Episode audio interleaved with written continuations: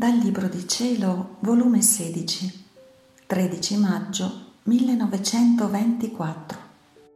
La vera adorazione consiste nell'accordo della volontà umana con la divina. Il vero modello dell'adorazione è la Santissima Trinità. Stavo facendo le mie solite preghiere e mentre tutta mi abbandonavo nelle braccia della volontà suprema, intendevo fare in essa le mie adorazioni alla Maestà Divina ed il mio Gesù, muovendosi nel mio interno, prendeva la povera anima mia nelle sue braccia ed elevandola tra il cielo e la terra, adorava insieme con me l'ente supremo. E poi mi ha detto, Figlia mia, la vera e perfetta adorazione sta nell'accordo completo dell'unione della volontà di Dio con l'anima. Quanto più l'anima fa una la sua volontà con quella del suo creatore, tanto più è completa e perfetta la sua adorazione.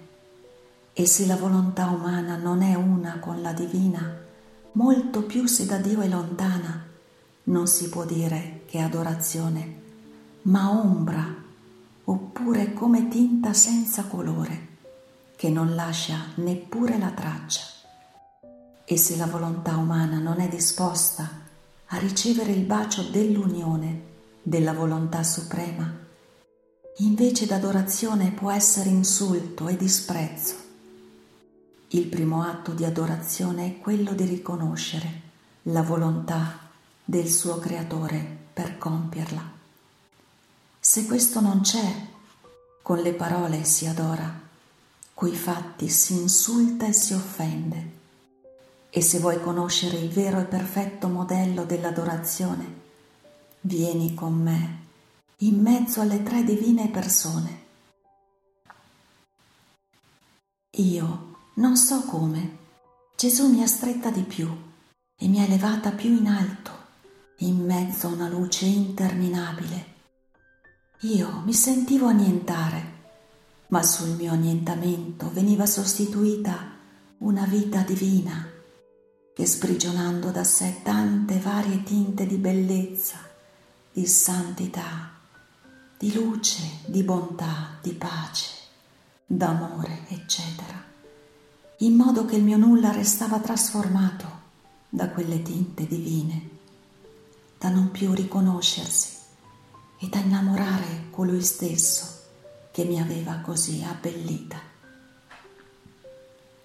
Ed il mio dolce Gesù ha ripreso il suo dire, Vedi, figlia mia, il primo atto delle divine persone è l'accordo perfetto della nostra volontà ed è tanto unificata la nostra volontà che non si può discernere quale sia la volontà dell'uno o dell'altro, tanto che sebbene le nostre persone sono distinte, siamo tre, ma la volontà è una e questa volontà una produce un atto continuato di perfetta adorazione tra le divine persone.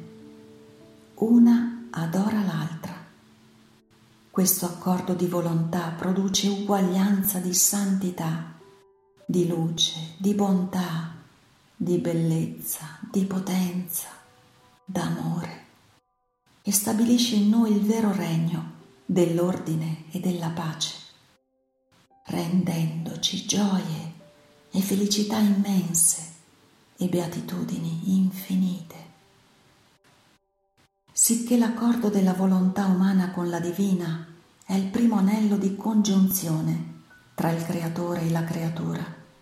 E da questo scendono in lei come da dentro un canale le virtù divine e producono in essa la vera adorazione, il perfetto amore verso il suo creatore, così che la creatura elevandosi da dentro lo stesso canale di congiunzione riceve le varie tinte delle qualità divine e ogni qualvolta l'anima si eleva per tuffarsi in questa volontà eterna, tante varietà di più di bellezza divina l'abbelliscono e acquista. Perciò dico che l'anima che fa la mia volontà è il mio trastullo e il mio contento. E per divertirmi sto col pennello della mia volontà nelle mani. E come lei si tuffa nel mio volere, io la ritocco e mi diverto con imprimerle con una mia pennellata una sfumatura di più della mia bellezza, del mio amore, della mia santità e di tutte le mie qualità. Sicché per me tanto è stare in cielo come stare in essa. Trovo la stessa adorazione delle divine persone, la mia volontà, il mio amore. E siccome alla creatura c'è sempre da poter dare, io la faccio ora da valente pittore e dipingo in lei la mia immagine. Ora da maestro le insegno le dottrine più alte e sublimi. Ora da amante appassionato che do e voglio amore. Insomma, uso e faccio tutte le arti per divertirmi con essa. E quando il mio amore, offeso dalle creature, non trova dove rifugiarsi, dove fuggire da quelli che mi inseguono per darmi morte, oppure mi costringono a prendere la via della volta dei cieli. Io mi rifugio nell'anima che contiene in sé la mia volontà e trovo la mia potenza che mi difende il mio amore che mi ama, la mia pace che mi dà riposo. Trovo tutto ciò che voglio. Quindi la mia volontà congiunge tutto insieme, cielo e terra e tutti i beni, e ne forma uno solo.